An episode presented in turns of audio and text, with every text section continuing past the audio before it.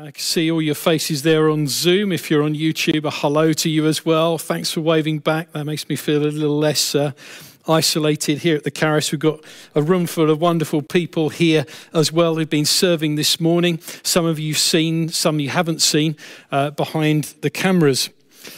Today we're going to move on into Ephesians 6. We're going to be looking at the armour of God. But I, I don't want to preach to you really this morning. And uh, some of you might be going, Yay, come on, that's great news. Others of you might be like, Oh, hang on. But what I want us to do is, I want us to prayerfully together walk through this passage. Because the principle that Paul's teaching us is that out of all these things, all these bits of armor that he's asking us to put on, he wants, to, he wants us to engage in the battle in prayer and by the Word of God, by the Spirit as well. So I want us to be kind of dynamically, actively processing what we're reading as we read it, as we go through together, and be asking constantly God to reveal truth to set us free where we need to be set free, to give us right beliefs about who we are in Christ, what He's done for us, and what our position is in Him. Because Paul's talking all about standing today.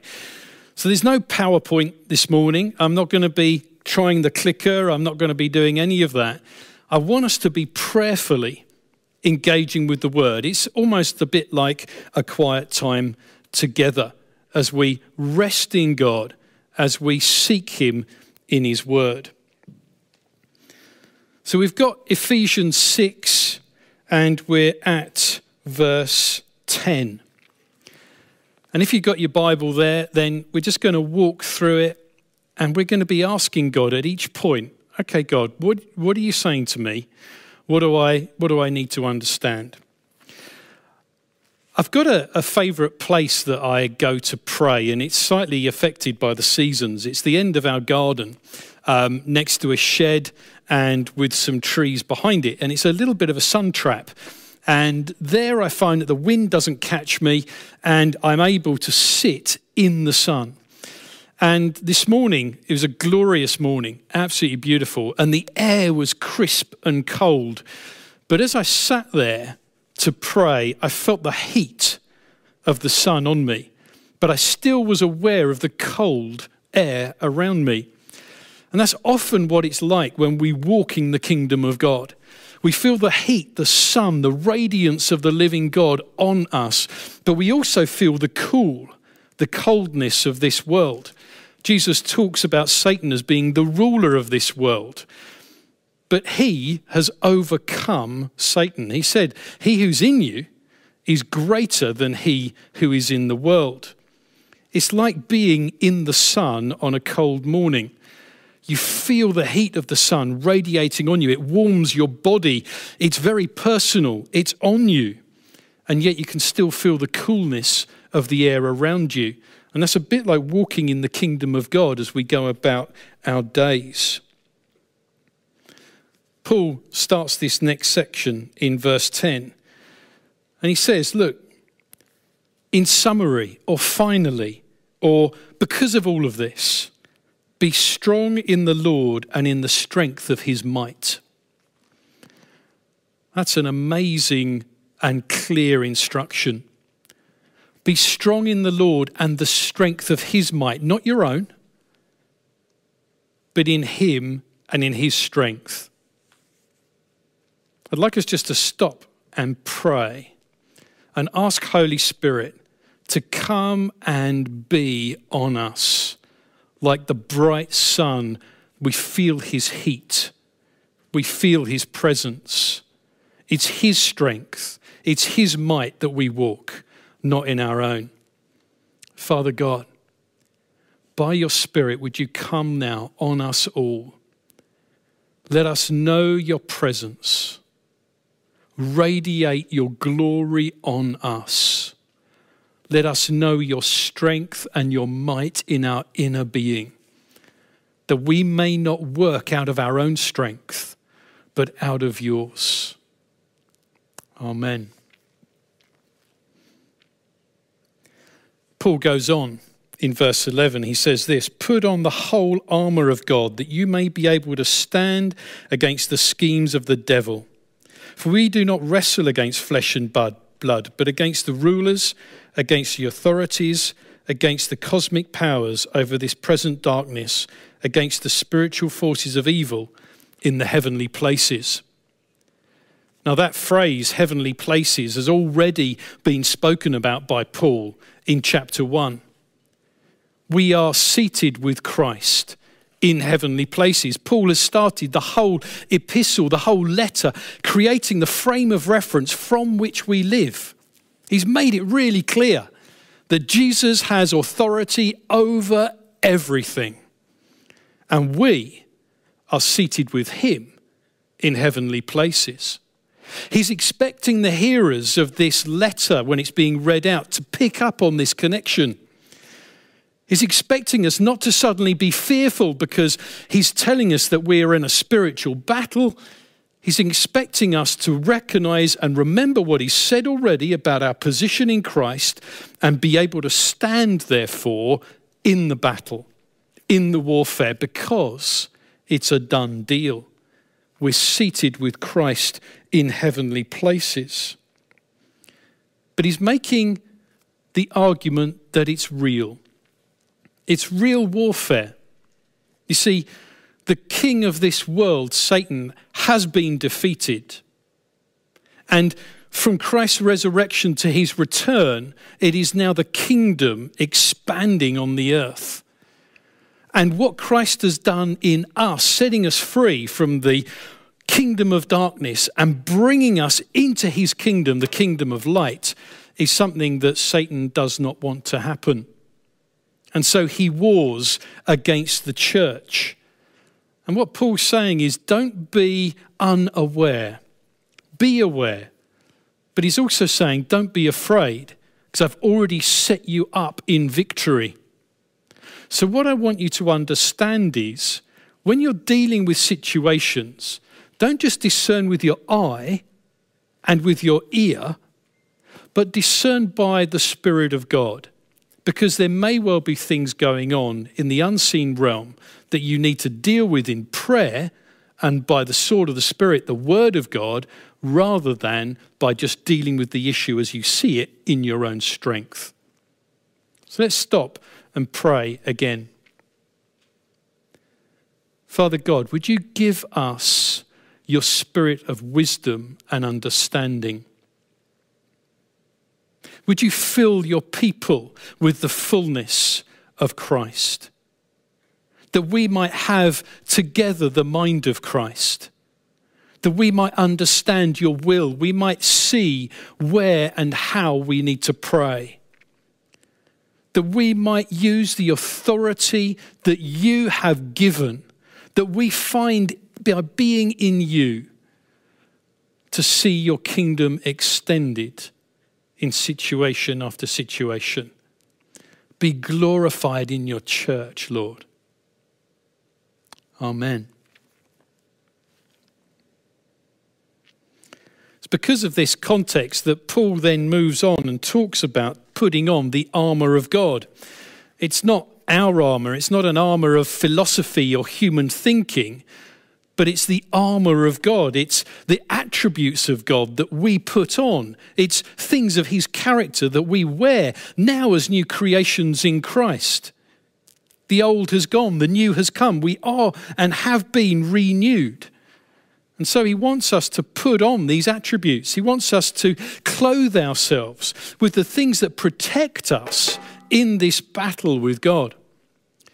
As we fight with God, as we attack the enemy, as we stand firm, he wants us to be protected by his characteristics, by who he is, because he knows that if we don't have those characteristics, we're vulnerable to attack.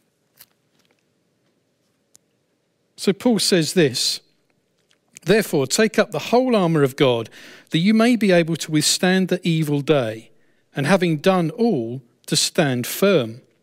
Stand therefore, having fastened on the belt of truth. This is a really big one the belt of truth. Not only is Jesus Christ the way, the truth, and the life, so he holds everything together. He is truth. And we find absolute truth in him. We find out who we are in relationship to Jesus and really in no other context in the same way.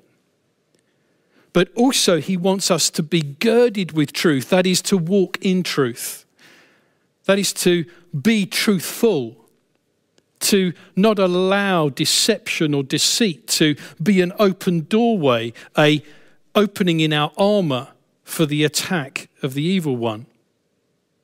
He wants us to be truthful in relationships and with one another. Some of the things we've been learning about the household codes in Ephesians, where Paul's been talking about how our behavior is supposed to be.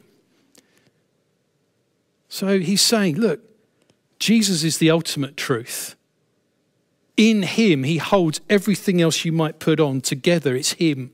Know him intimately, bind him to yourself so very closely, but also walk in truth. And thereby, that door is closed to attacks of the enemy.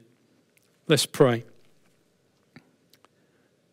Lord, we pray with the psalmist Search me and try me and know my heart see if there is any way within me that you want to change to the likeness of your Son, that I might walk in truth.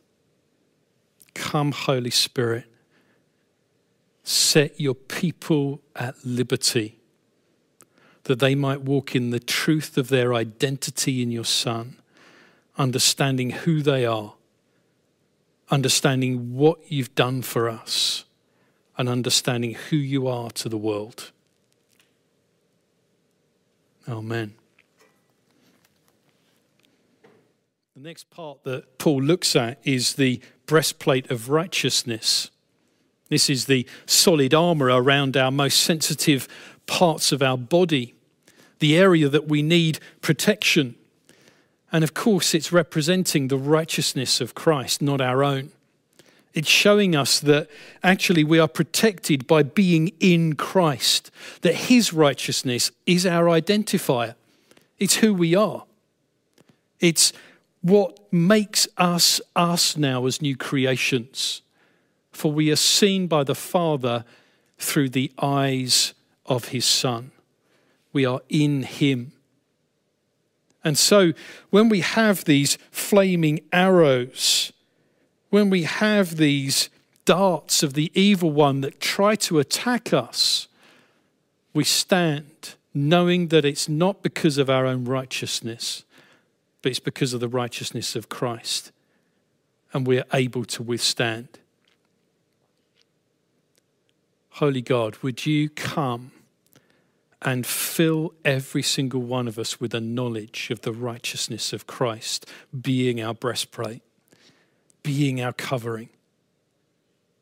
Would you enable us to understand that we are cleansed, that we are healed of sin and evil thoughts and deeds, that we are new creations in Christ, and that we are covered by your righteousness.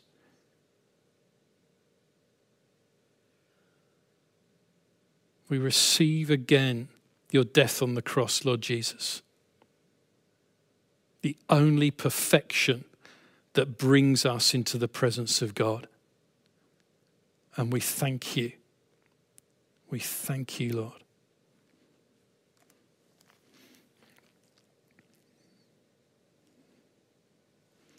Paul goes on and starts to look at the feet and the shoes. And the shoes have cleats have studs on the bottom so that you're able to get a grip on the ground and stand firm and steady. And it is this peace of the gospel. Not only does it bring us peace and solidity under our feet, that we're no longer knocked around, we're, we're no longer on uncertainty. We are on the certain ground of the goodness of Christ through God in us. We are steadfast in our position because of the peace that we now receive, this deposit of the Holy Spirit and the fruit of His presence in us as a down payment of our eternal life in God. But also now we can stand firm and bring peace to the world at large. Bring peace into situations and circumstances, both where there is a lack of peace, but also the peace of God, the reconciliation of man with God. So there is no longer enmity, there is no longer warring, but there is the opportunity for reunion. Lord God, we ask you to cause us to be ready with your gospel of peace. We ask you to come and shoe your church. Set us up with a personal certainty of your grace to us in Christ. That the gospel that we receive, we know absolutely is eternal life that we might be with you forever. And position us, Lord God, with a steadfastness to bring your peace to others, to not step back, to not slide away, but where there is opportunity to bring your grace and your peace, the good news of your Son, the offer of reconciliation and being united again with you. Amen.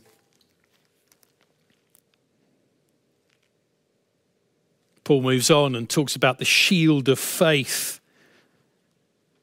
That having been soaked, the leather soaked in water, is able to extinguish the flaming arrows of the evil one, the schemes, the rationale of the evil one. Of course, Jesus talks about Satan. He says that he's a liar, he's the father of lies, and he's been the one who's been lying from the beginning. The epistles talk about him, as does Jesus, in saying that he is the one who comes to steal, to kill, and destroy. And so, what God is saying to us through Paul is look, here's the shield of faith, this persuasion of the goodness and grace of God, this persuasion that God is for us and not against us, this persuasion that causes us to cry out in the Spirit, Abba, Father this persuasion that says, I will not accept the fiery arrows and darts of the evil one. These lies that attempt to come at my heart and tell me that I'm not a child of God.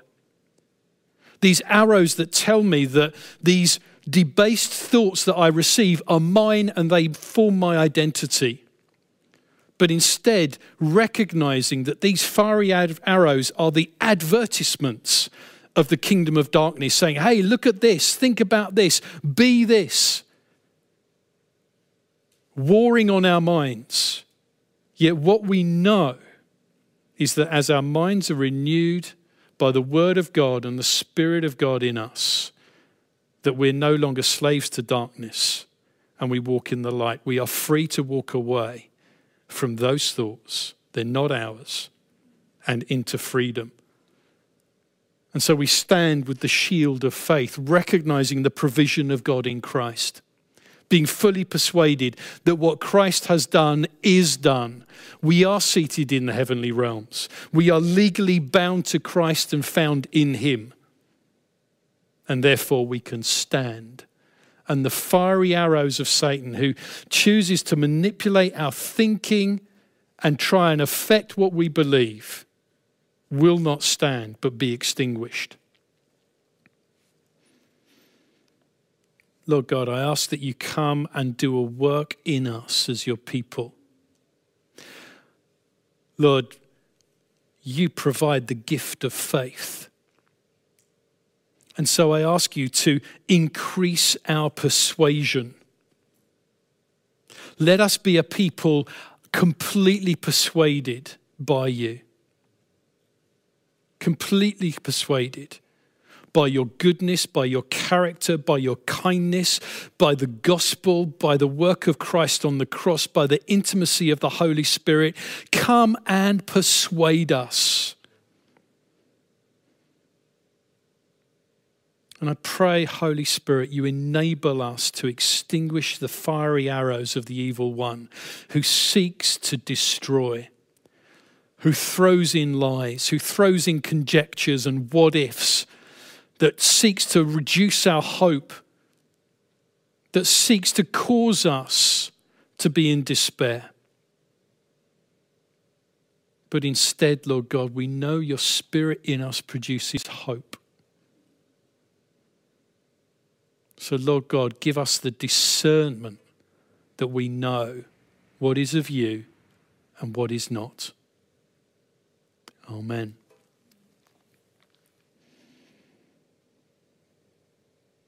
Paul goes on and talks about the helmet of salvation, this protector of our thinking We've alluded it to it already this complete understanding. My mind is protected by this understanding that I am saved, not by works, not by anything else, but is a gift of grace that through faith I receive Christ.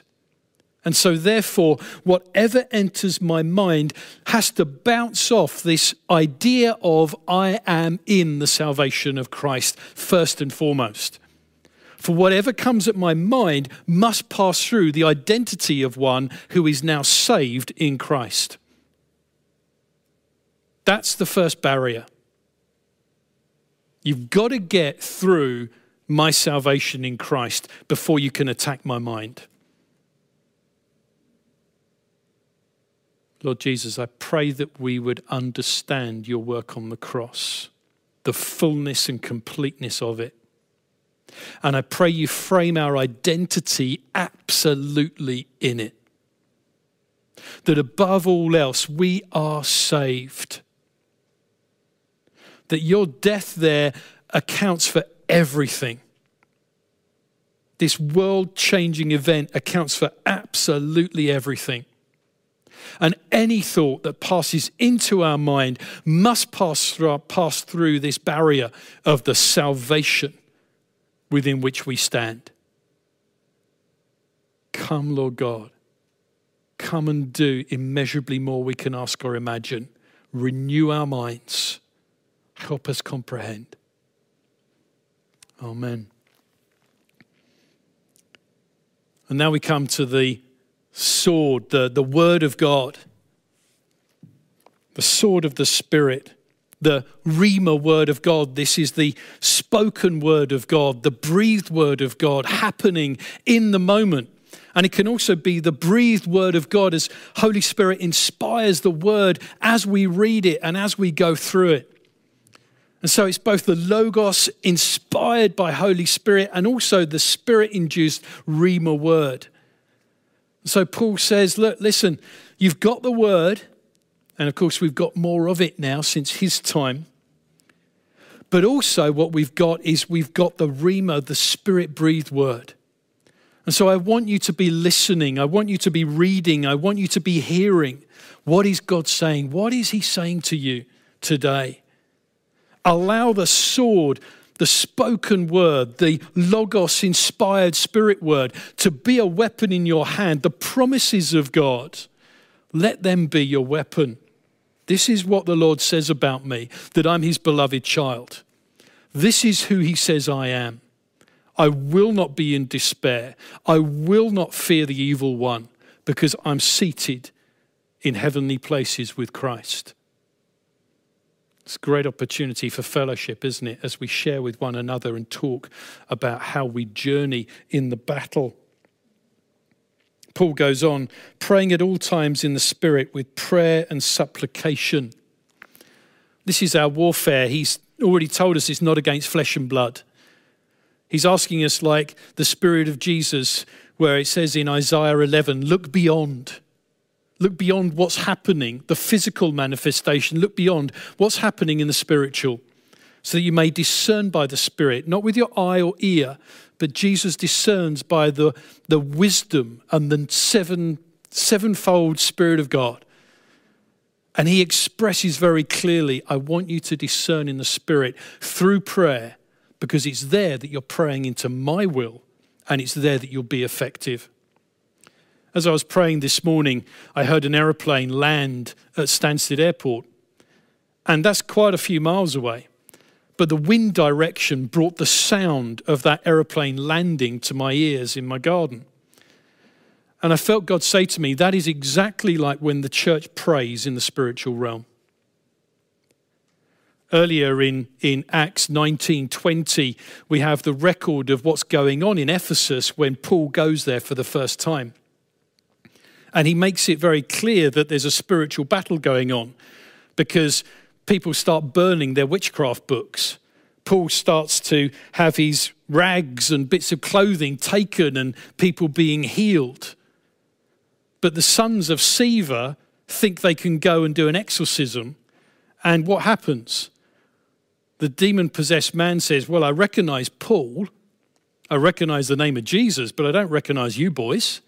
And so these guys get beaten up and they flee the house half naked. And so, what's going on in Ephesus is a real spiritual dynamic. And Paul writes to the church later on and he says, Look, listen, you remember what happened when I was there with you. This is how I want you to fight. It's not against flesh and blood, it's about your identity in Christ. It's about who you are in Him, what He's done for you, recognizing and remembering that identity. And then by prayer and by the Word of God, by the spoken Word of God, I want you to see victory. I want you to extend the kingdom of God on this earth. So let's pray. Lord God, we thank you that you are more than able to answer.